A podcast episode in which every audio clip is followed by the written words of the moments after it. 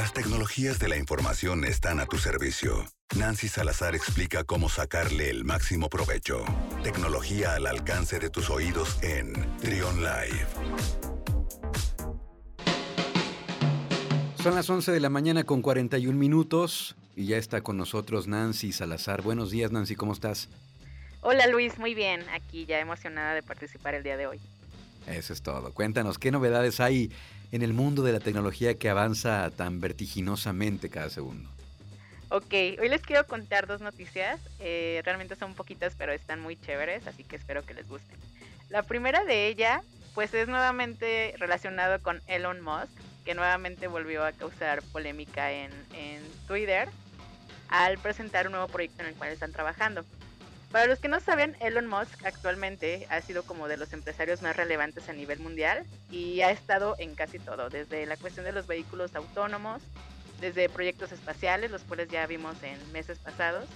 Y bueno, ahora volvió a, levantar esta polémica en su cuenta de Twitter, anunciando que está trabajando en la cuestión de implantación de chips en nuestro cerebro y que igual está dentro de estos objetivos que podamos escuchar música desde, desde este chip lo cual pues me parece excelente, ¿no? Ya para no cargar con nada de dispositivos.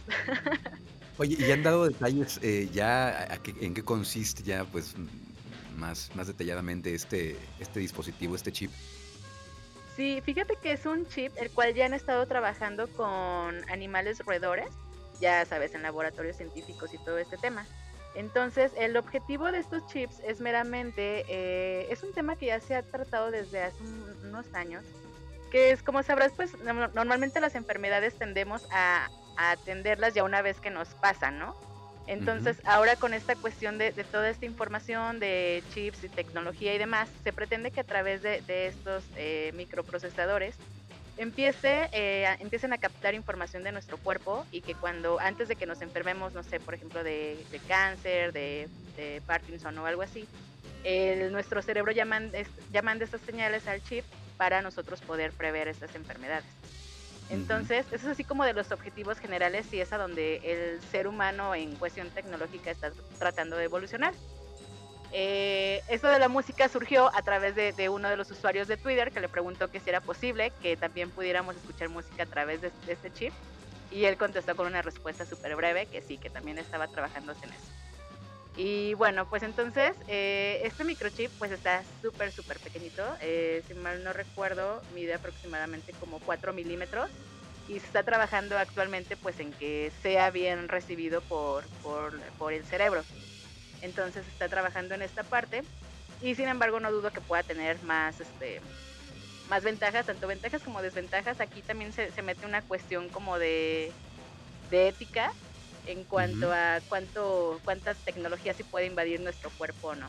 Sin embargo, pues el ser humano siempre ha estado tratando como de mejorar y mejorar también me refiero a, implantarse pues eh, partes que no son meramente de, nuestro cuerpo.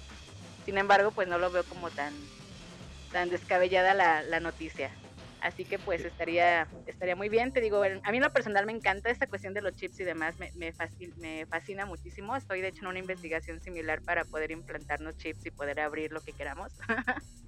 Entonces, eres parte de pues, esta investigación? Cuéntanos, cuéntanos, cuéntanos. Sí, estoy trabajando con un amigo en la cuestión de implantar chips y que podamos hacer a través de estos chips eh, transferencias de, bitcoins. Ya ves que la semana pasada te hablaba de los bitcoins, que son esta moneda digital que solo existe en Internet. Entonces estamos trabajando en hacer una investigación sobre todo en la cuestión de, hardware, es decir, como las qué herramientas necesitamos para poder echar a andar este tipo de, chips. Se sabe que, por ejemplo, en, en, España ya hay empresas donde los empleados tienen un chip implantado en la mano. El chip, hace cuenta, es un arroz, un arroz así tal cual incluso creo que un poquito más pequeño. Y con este chip tú puedes, no sé, abrir la puerta de, donde trabajas, eh, puedes pagar en, la cafetería, quieres imprimir y con el mismo chip pasas para tener el, acceso a la impresora, etcétera, etcétera. Entonces pues ya te evitas como que le estás pasando que el café o que estás poniendo tu huella y todo esto. Y bueno, esas como son una entre tantas ventajas. Y pues aquí como, como si fuera una llave, ¿no? Este chip. Ándale, haz de cuenta. Sí, pues es más o menos así. De hecho, tengo. Ah, dime. También ayer platicábamos de una nota eh, que tiene mucho que ver con esto, en la que un, eh, la Escuela de Medicina de Stanford encontró en un estudio que hizo que el iWatch, el, Apple Watch, perdón, daba ciertos datos, datos que tenían que ver con la frecuencia cardíaca de personas que habían salido positivas en COVID-19. O sea, casi más de 31 usuarios, dice, el, dice la nota, más de 31 usuarios que salieron positivos. Eh, mostraron variantes en su, en su frecuencia cardíaca gracias a este dispositivo electrónico que les mide, que mide la frecuencia cardíaca. Entonces, también por ahí puede haber alguno, algún descubrimiento interesante próximamente. Sí, sí, sí. De hecho, te digo que esta cuestión de los datos es súper interesante porque nos da eh, métricas o nos da señales que pues así a simple vista no alcanzamos a ver. Entonces, con toda esta cuestión de tecnología ya implementada en nuestro cuerpo, pues ya creo, creo que como seres humanos podríamos evolucionar y sobre todo eh, evitar pues enfermedades que pues en un futuro sí nos llegan a afectar muchísimo. Sí, la tecnología en al servicio de la medicina. Sí, como siempre, entonces esto está buenísimo. Muy bien.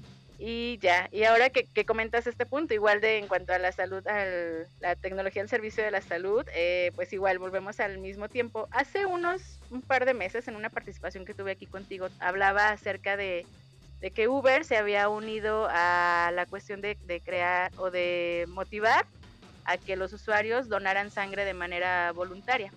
Esa campaña desconozco si aún sigue activa o no, pero la idea era que a través de tu aplicación de Uber, si tú querías donar para alguna institución, donar sangre, pues eh, Uber te regalaba el viaje de, tu casa a, la institución y de regreso, con la finalidad pues de que no tuvieras pretextos como para no ir a donar y demás. Y bueno, pues ahora con base en la pandemia, eh, igual el, número de, donaciones se ha, disminuido, pues Facebook ya preocupado por eso se ha unido a esta campaña también. Y, ya se ha implementado aquí en México, es el segundo país donde se implementa esta campaña, que trata meramente de Facebook, se vinculó con, con la Secretaría de, Salud y otras instituciones para que eh, haya una vinculación entre usuarios que quieran donar sangre y y vinculación con las instituciones que necesitan donadores de sangre.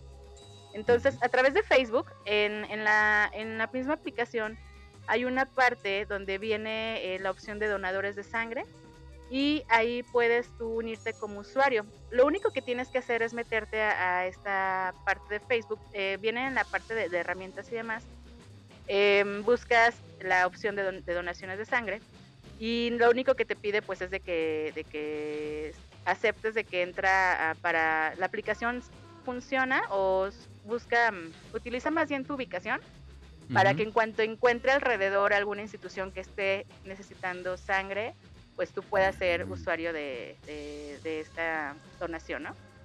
Interesante. Y bueno, entonces decía aquí se, cumple esta parte como nuevamente de, del motivar a que la gente se anime a donar. De hecho, en, en Brasil es donde se implementó por primera vez y bueno, según una nota que leímos, eh, la mayoría de la gente dice que se sintió impulsada a ir a donar porque Facebook se lo mencionaba en la aplicación, ¿no?